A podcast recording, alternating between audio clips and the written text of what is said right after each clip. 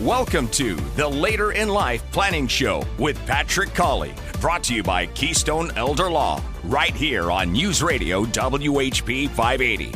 Now, here's your host, Patrick Cawley. Hello, everybody, and thank you for joining me for another episode of the Later in Life Planning Show, sponsored by Keystone Elder Law. At Keystone Elder Law, it is our mission to shield the middle class from the costs and the challenges of getting older. And regular listeners of this show know my position on building that shield. Your estate planning, hopefully with Keystone Elder Law, is a crucial part of it, but there are so many other resources that might be very helpful to you and your family. Let's say you've been working for decades and that light at the end of your career tunnel is getting closer and closer. You've done the responsible things, though. You've updated, or maybe for the first time, you made your estate plan. Your estate plan covers decision making in the event of an incapacitating illness. Your estate plan covers asset protection because you've thought about the cost of long term care. You've thought about special circumstances that might apply for a particular member of your family. You've worked with a financial advisor to grow your savings because that gives you more flexibility to respond to the challenges of the later years of life.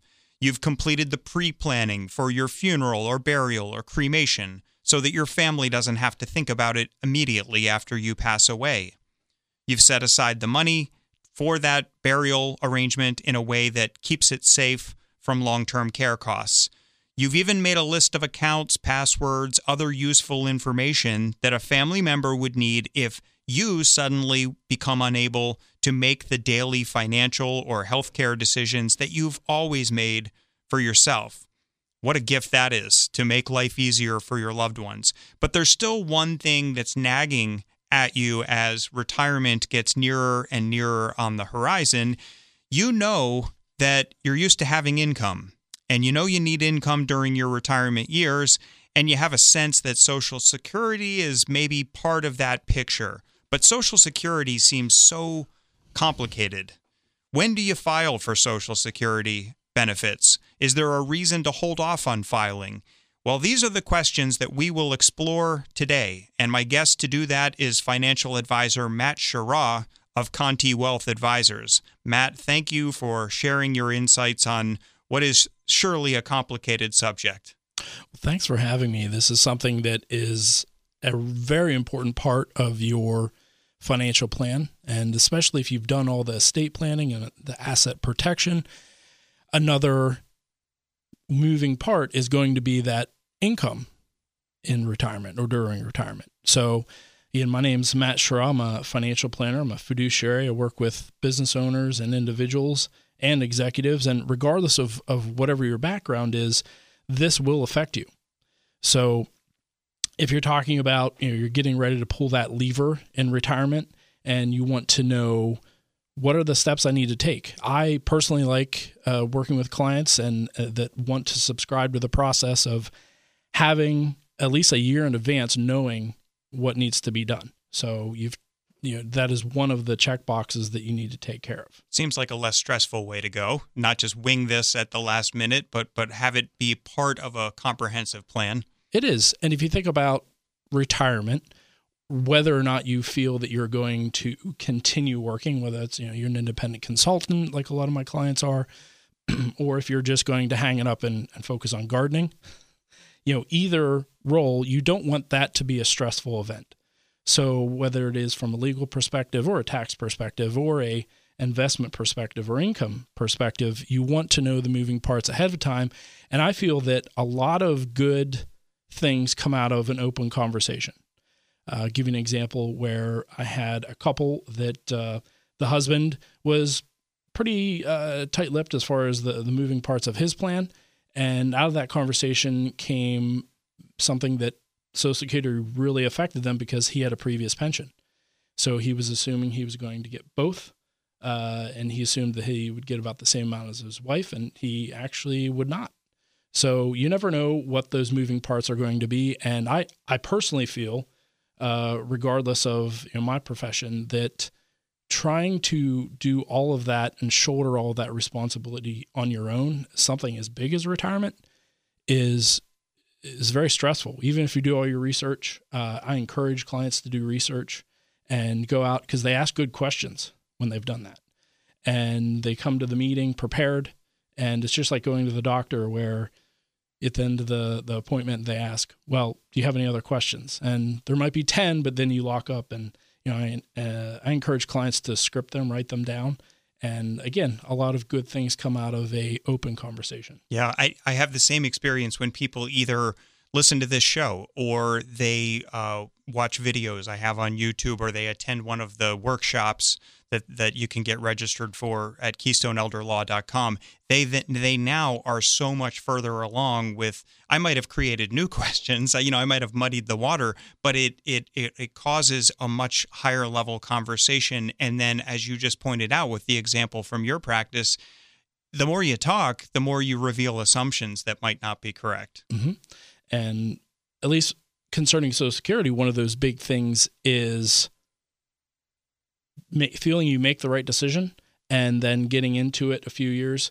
And uh, Social Security actually allows you a 12 month redo, if you will, where you you know pass all that money back to them, and you can delay filing or file at another date or an older age. But if you get past that one year mark, then it is what it is, and you really have you know set that the that plan in motion and can't really change it. So that's a good example, and we'll we'll get it maybe to the redo. But you're talking about somebody who says, "Well, I'm going to retire," and then and so they they they file for Social Security retirement benefits. They start receiving them, and then some big offer comes along, and they say, "Well, now what do I do?" Because that's going to you know I'm going to have this other income. You're saying if it's within 12 months, they can give the money back. They can have a they can start over with social security? Correct. And one of those things even if they didn't get a big offer they might be tired of spending so much time with their spouse. Oh well i suppose all kinds of circumstances you never know. up. and yeah. they they they checked off all the things they wanted to do in retirement in the first six months and they they feel that whatever they did in a past life is more fulfilling. Yeah. And um, you know they they want to continue on that path. So let's just take a step back. I mean we're talking about social security and it seems like it's become such a complicated program. I think when it was decades ago, when it was created, it was really intended as one thing. It was supposed to be that safety net. So we did not have older adults going into poverty. So it, it was not meant as you can have whatever income you have and this will supplement it. It was truly for for people, you know, we just don't want anyone with no uh, no income in retirement. But now you go to the Social Security Administration website, uh, ssa.gov, and there are tens of thousands of pages with frequently asked questions and and other information. And and good luck if you just call the Social Security Administration because there are long wait times. There are uh, you know, you'll get one answer from one person, and if you call back and speak to somebody else, you'll get a different answer. But at the end of the day, this has such a major impact on life in retirement, and it the burden is on every person to get it right, even though it's become so complicated. So, I mean, is that your experience that, that people come in just frazzled by all of the information? It is. It's a lot. So it's good that it's there. There are far more moving parts than when it started. But in addition to that, things like 401ks didn't exist then. True. And IRAs are, are, are now a piece of the um, the puzzle. And pensions were com- more common, so more employer-based retirement solutions as opposed to the burden being more and more and more on the individual. Correct. And one of you know, I'm not going to name a lot of companies, but you know, there's a number of companies that the pension went belly up because it was un- underfunded. So something as simple as that, where you know my employer took care of me while I'm working, and now they're going to take care of me in retirement. A lot of that is is gone. So, yeah. So what are it, it was when someone comes in, um, you know, and they're trying to figure out all these moving parts. Um, what what are some of the fundamental background concepts that people need to understand? I would say the four main moving parts would be what did they do in their career? Because it depends on did they have a, a, a pension? Uh, the the railroad pension is a, a, prime example of that, where they're they're not part of Social Security at all. Right. There is their income. Uh, what are their thoughts? Will they continue to work? And we touched out on that a little bit. Um, what other options are would they like to have? Uh, and then does their does their livelihood is that going to change? Or are they going to possibly make more money in retirement? And there are thresholds that the IRS sets um, or the, the administration sets that you can make so much money. And then after that, you give a dollar back for every $2 or every $3, depending on your situation, your age. Um, and as you're going through these, I can imagine you've seen clients hitting a variable, one or the other, where this mm-hmm. just sends the conversation going in a different direction. And we're going to take a break, but when we come back with those major variables, we'll start to get into some questions that y- you might be asking somebody. And I think it's going to spark a lot of thoughts for listeners of the show. But we'll be back in a moment to, for more of the Later in Life Planning Show, sponsored by Keystone Elder Law, right here on News Radio WHP 580. Now, more of the Later in Life Planning Show, here on News Radio WHP 580.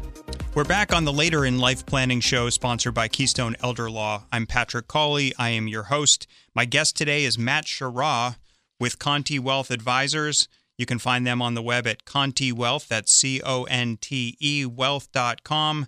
And that's where Matt works. And Matt, uh, before the break, you were talking about some some really important general guidelines for Social Security when people are approaching uh, the age when that's going to become a relevant factor for income in retirement. You're you're talking about what did they do for their career? What was their income? Are they going to continue to work? Is some other lucrative position coming along? Uh, do they have any sort of pension? Uh, and and is it the kind of pension that would lend itself to Social Security? But eh, when you when you dive into that with someone, uh, what are the first factors you're going to look at? Well, there's again, there's in total four, but two of them don't apply to most people. So, for example, the one if you're part of the railroad pension, then you're not eligible. You never really paid into Social Security, so that's not going to be a part of it. So, the main ones are your age, your current situation if you're you're married, if you uh, were married before, and then if you continue to work. So those are the I think the main two or three that are, are really should apply. And Social Security, the best way to look at it is is if we look at doing things early and getting money sooner as a bonus, and it's actually the reverse of that. So if you want to file at 62 and your full retirement age is using round numbers is 67, you essentially are paying a five year penalty. So you will get a lower amount. So I'll give you uh, examples right now. so the current highest Social Security amounts for 2023, your full retirement age is $3,637 per month. At age 70, that's $4,555 a month. And at age 62, it's $2,572 a month, significantly less than, you know, let's call it 30% less than your right. full retirement age. That buys a lot fewer groceries. So if you feel that you have decent longevity and let's say you're a client I've had had clients where they have really bad family health history and and they think that there's no way, you know, they might smoke or they might have some habits that might lend to them not living to age 80. They're convinced that yeah, I should really file at 62. Then that's then that's fine. That's where kind of you that that other moving or that variable comes into financial planning that that may not be just statistics and sure. and numbers. It's less money, but it who cares if you're not going to be around to see the the benefit of a higher amount. So I would tend to look at it as if you can if I can encourage someone to delay and it makes sense and we we have that conversation and go that because that is actually part of the financial plan that I do and we can designate an entire meeting to that and just so they understand the moving parts because a, a big part of what I do is just education. So if they understand that okay, if they can get behind, hey, if I delay to age 70, which there's it's kind of pointless to to file after age 70 because you you get a uh, 8.3% bump every year between full retirement age and age 70. So if you wait and file at 70, then your break even age will be between 79 and 80. So you will make or will receive more money if you if you wait significantly more. So, uh, you know, if you think that you're definitely going to pass before age 80, then maybe have that conversation of, you know, I, I would prefer to to file at 62.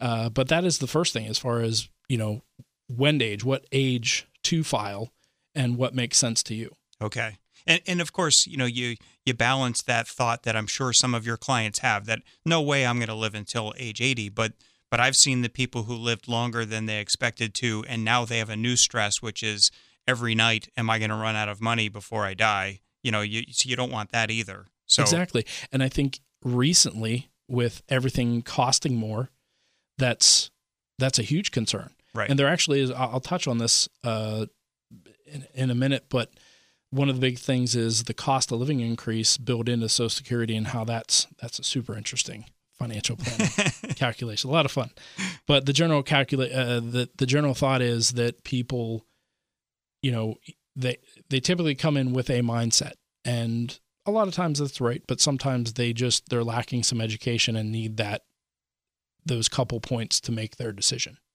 Right. Okay, so so you've looked at you've looked at age. You you know that you're going to encourage them to, to, delay the filing because at age 70 they're going to get uh, obviously more of a benefit. Um, but taking into into account the mindset, taking into account their health history and so forth, what comes next? Well, the one of the other things that I get a lot of questions about is what about how long I've worked? So if you get your 40 quarters in, and that's when you know the clock starts ticking.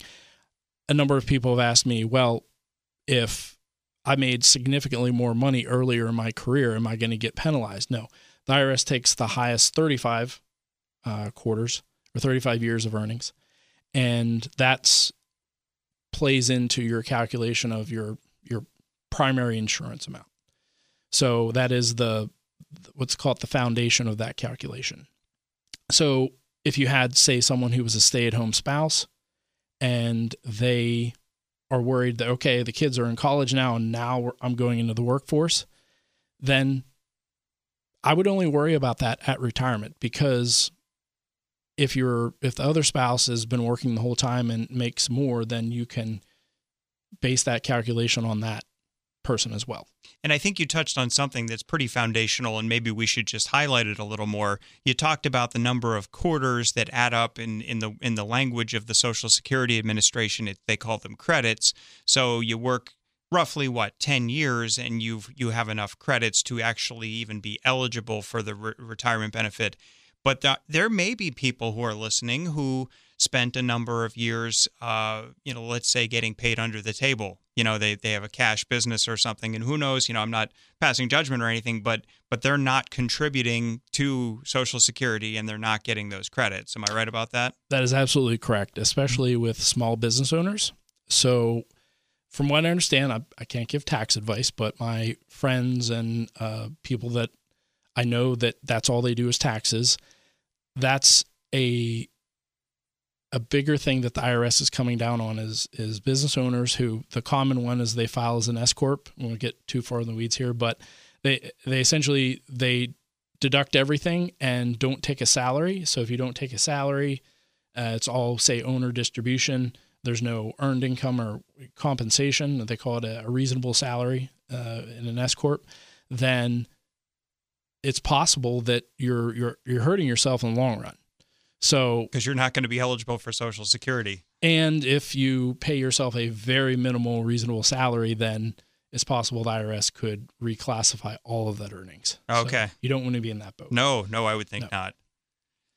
Okay, so what's up next? I mean, so you've looked at their age, you've looked at some of these other variables. Let's say we're not talking about somebody who worked for the railroad, so we're talking about, or, or maybe some of the other common questions you get. I mean, you talked about um, what if I made more earlier in my career? What if I, what, I guess the flip side of that is what if I made, as most people probably do, more money later in their career? And you're saying that's not, that's not going to make a difference. Although there is such a thing as if you have really high income, uh, that's, I mean, that's going to affect your Medicare um, and, and how much the premium is. But is there an equivalent for Social Security?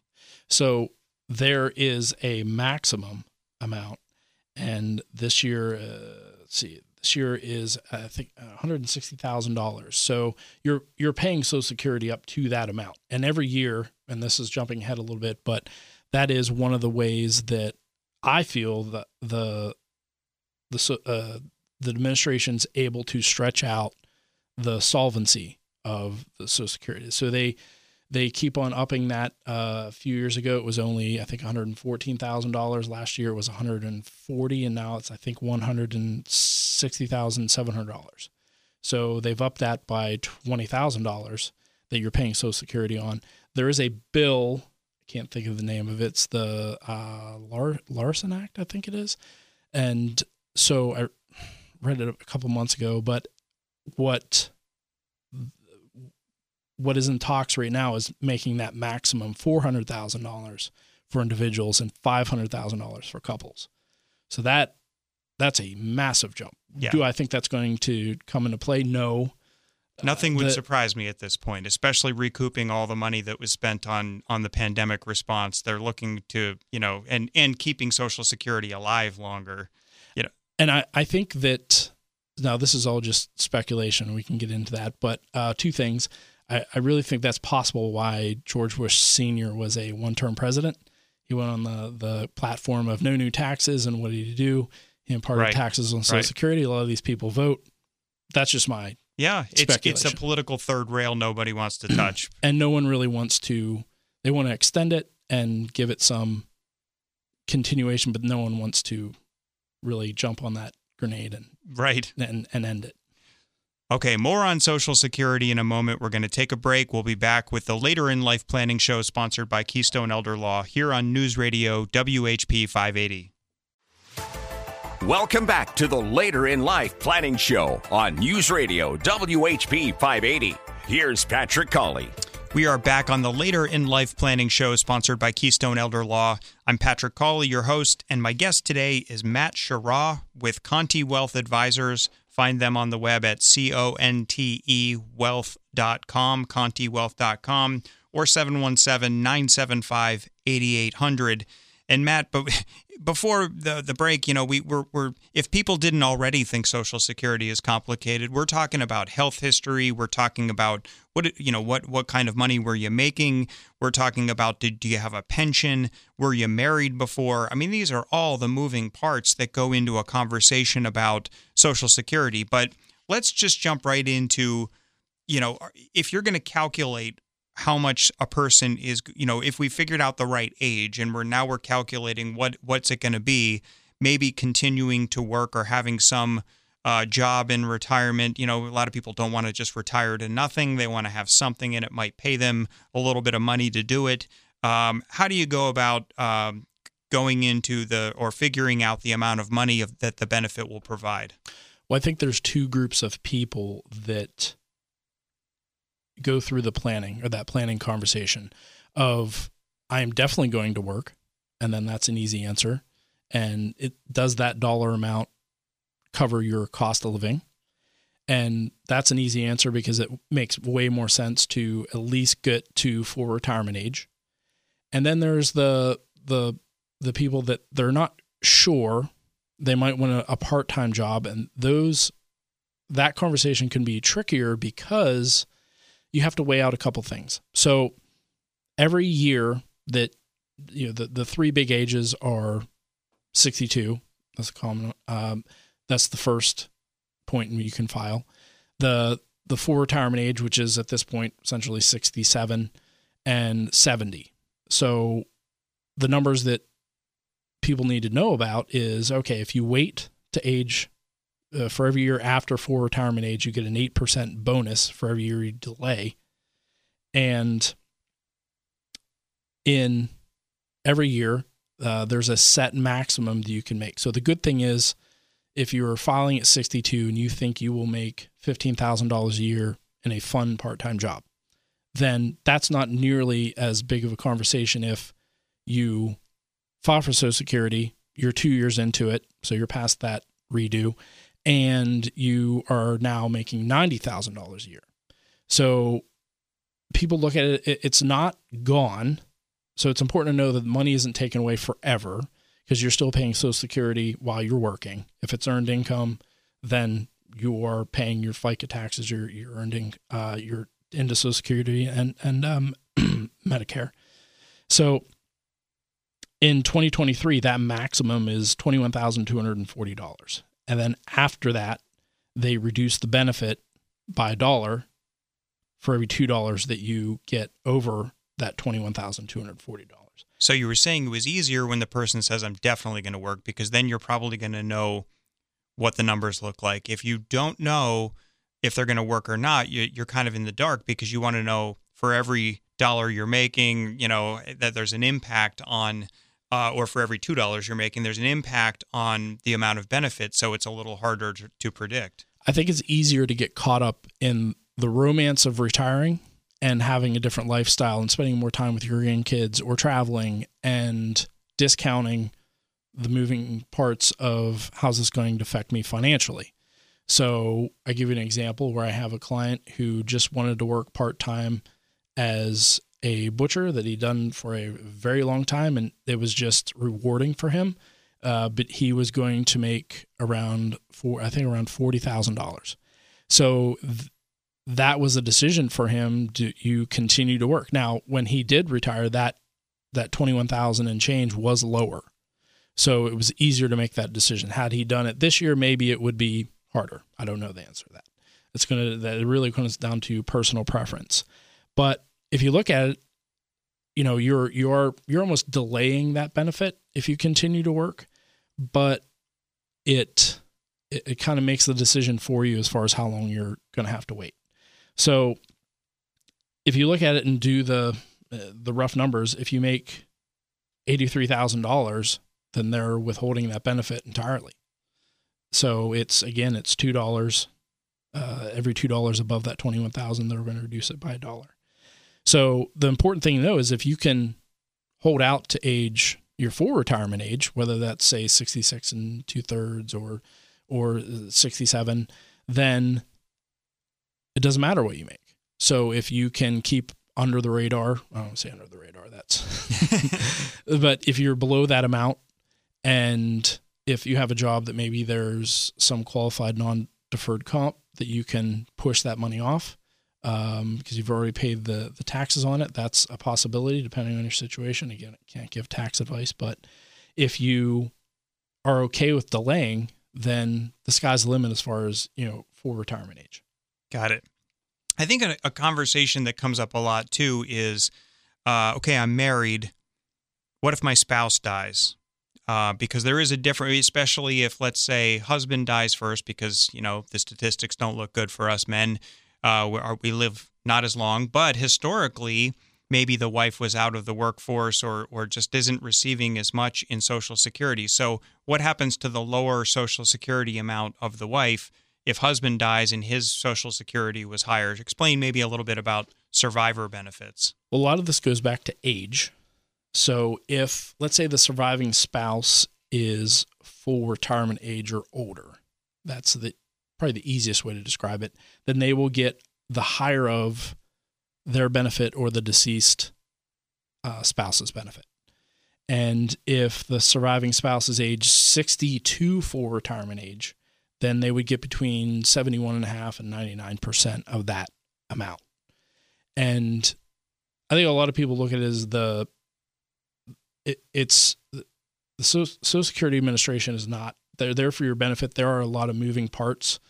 Um, you just need to understand the, the, the steps of, of how to get the most benefit for you. So when they're, when you're considered, when you're filing originally, they're helping you file for the highest benefit possible. So it's good to come with good questions and a lot of information if you know, say you were married before or, um, and one of the things that you you can look at is there is actually a surviving spouse benefit for previous marriages. So that's that's a whole conversation right there. But the easy one is if you're you're married and the spouse dies when you uh, the spouse passes away when you're still married and you're you know at full retirement age, then that's the higher of 100% of their benefit. So if you're currently receiving you know twelve hundred dollars and that spouse is receiving you know nineteen hundred, then you're going to get the higher of the two benefits. Okay. So yeah, and and that's usually welcome news to somebody who was used to having two incomes to pay the household bills and now they're only going to have one, but the silver lining is it'll be it'll the be the higher one. Correct. Now, one of the tough conversations is what if the spouse passes away early and you're caring for a child. So, say that child is under 16, uh, they would get about 75% of that benefit. And if the surviving spouse is caring for a child under the age of 18 with a disability, that's also 75%. Other important factors to keep in mind. And, you know, all of this is against the backdrop as Matt Sheraw of Conte Wealth Advisors and I are just sort of musing about the the moving parts of the conversation. It's it's nowhere near a straightforward, you know, do I file now or do I file later? There's so many moving parts: age, health history, uh, were you married? Um, all, of these questions that that Matt Sheraw is going through, but it's it's against the backdrop that you know for some people, and I see this at Keystone Elder Law, Social Security is their only income. Some people have Social Security and a pension, or maybe they have annuity uh, distributions. So maybe Social Security plays a, a, a more minor role. But one thing is for sure, and, and I think Matt, you hit on it, that you know this is is there for you. You have paid into it, and so getting it right makes uh, makes a, a, significant difference in in your your uh, standard of living in retirement because when you think about it, of all those that I mentioned, a pension, and you mentioned, you know, a pension system that went belly up, um, you know, annuities, who knows how, you know, I guess it depends how much is in there, how long that's going to be there for you. Whereas Social Security is backed by the United States government, it adjusts for inflation and it will pay you as long as you live. So that's going to be, you know, that's a that's why it's a bedrock of whether it's all of your income or whether it's part of it. That's that's why I, I think to to step back and see how it's important to get this all right is really important. And you know, something this is of course just one piece of building your shield for the the challenges, the costs of the later years of life. Keep more money in your family, have money to live on. Um, you know, if you want to learn the rest of it, uh, of or at least the part that I do at Keystone Elder Law, you can go to keystoneelderlaw.com and use the workshops tab to get registered for an upcoming free uh, online workshop where, from the comfort of your own home, you can take in information about estate planning, asset protection, how you pay for long term care, issues like that. And you combine that with Matt Sheraw's advice, and you're well on your way to building a shield. We'll be back in a moment for more of the Later in Life Planning Show here on News Radio WHP 580. It's the Later in Life Planning Show here on News Radio WHP 580. Now, your host, Patrick Cawley. We are back on the Later in Life Planning Show, sponsored by Keystone Elder Law. I'm Patrick Cawley. I'm your host. I'm with Keystone Elder Law, and my guest today is Matt Sheraw.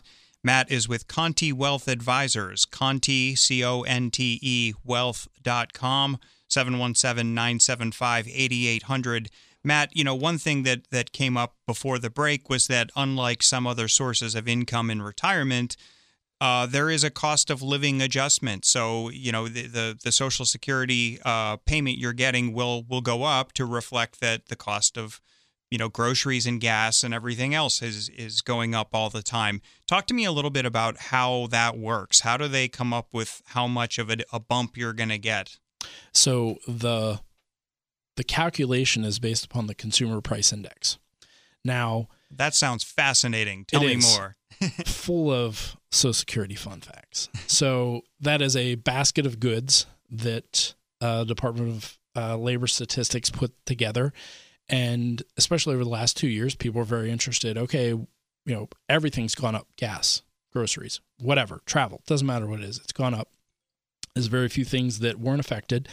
And people want to know, okay, well, what, how's that going to affect my Social Security?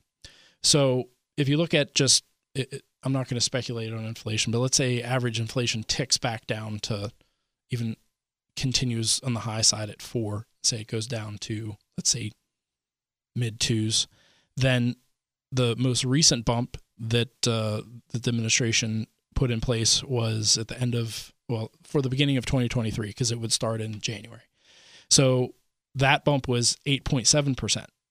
So that's been the highest, I believe, since 1981. And there's not always an increase, though, because that basket of goods uh, in the CPI is flexible. That's that's not a standard, which I think is uh, withhold my opinion on that, but I feel like that's that's not. Are you thinking there might be some politics involved, or possibly? Okay, possibly. So allegedly. Okay. So um, in to give you an example, so last year uh, in preparation for 2023, everyone got an 8.7 increase, which is great, and I think that that that hasn't happened, like I said, since 1981. But in 2010, 2011, and 2016, there were zero percent increases. So you can actually look up that that historic uh, price or uh, benefit adjustment on the Social Security website. So that is a big benefit. And one of the things that people are concerned about is just the longevity of Social Security. Yeah, you so, can't have a conversation about Social Security without the question: Is it even going to be around? And I think people are, you know, it, it's easy to be negative about that because there's that's the uh, I'm I'm generalizing, but that that a lot of people are concerned about that because that's big because that might be their source of income and they don't think it's fair because I've paid into it and what's going to happen. So I again another Social Security fun fact is one of the I think the first person to ever receive Social Security uh, was a woman by the name of Ida Mae Fuller uh, in and it started in January 31st, 1940, and her benefit check was $22.54 per month. So she paid into it for three years, which I find entertaining because now I'm sure that's one of the reasons why they've uh, upped the amount of quarters or, yes. or years to make you eligible. Uh, but she received that benefit for 20 plus years. So there has to be planning for that longevity.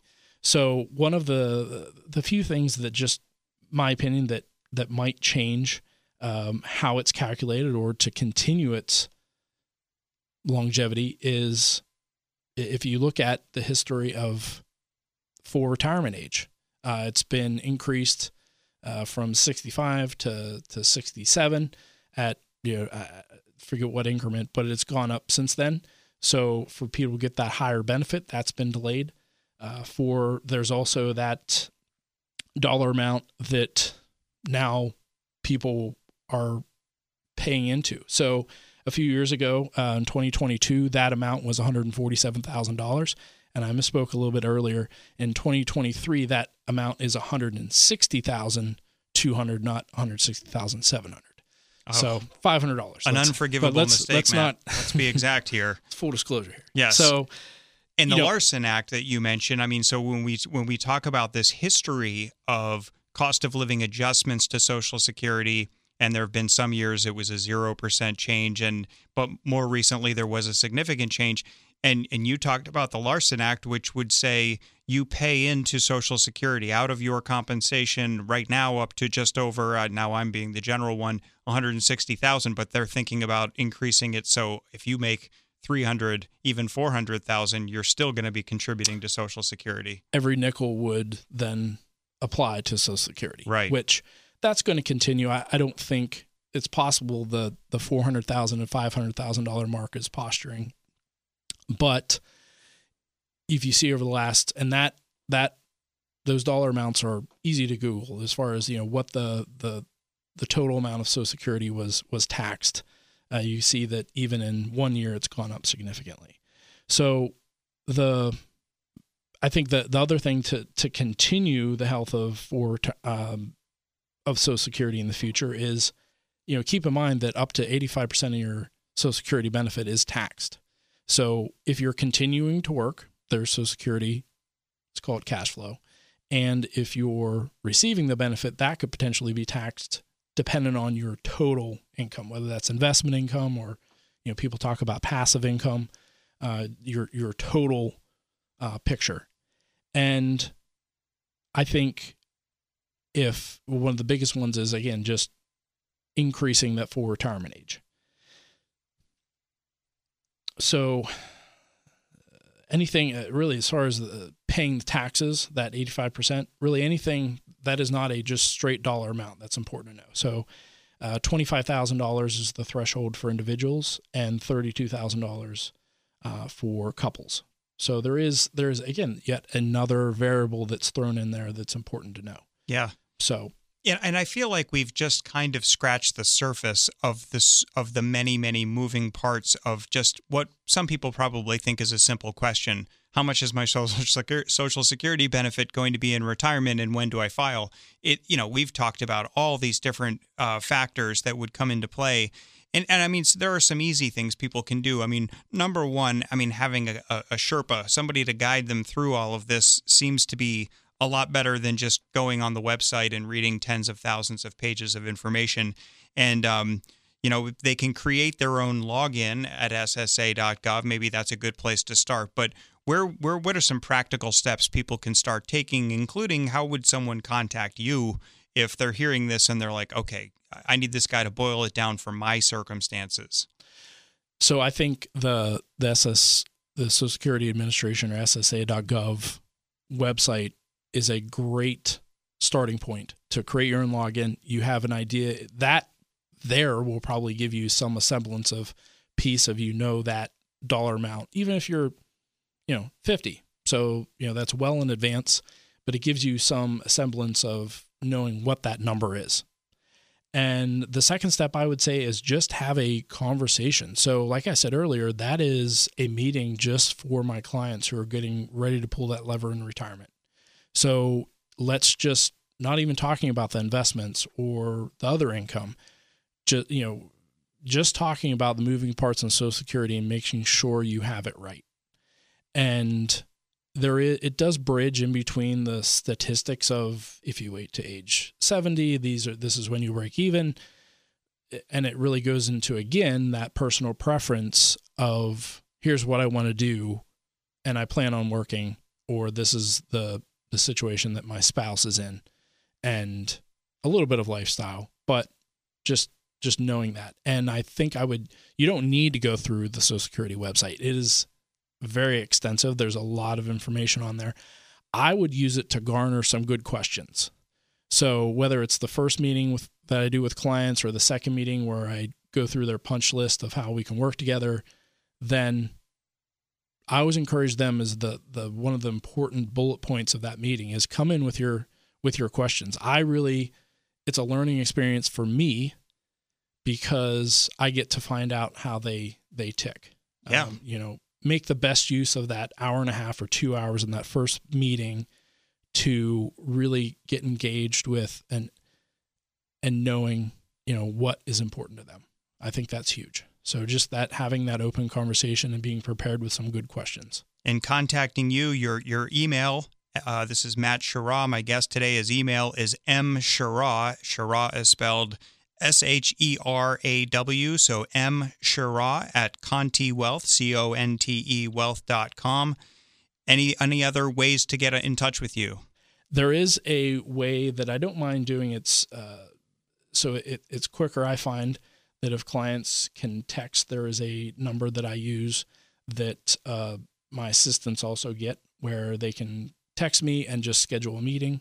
Uh, that number is 717 610 6911. Well, it, then I hope people take advantage of this, seeing how, all the factors that go into Social Security and get in touch with you. Thank you, Matt, for your time today. Great. Thank you, Patrick. Join us next week for another episode of the Later in Life Planning Show sponsored by Keystone Elder Law here on News Radio WHP 580.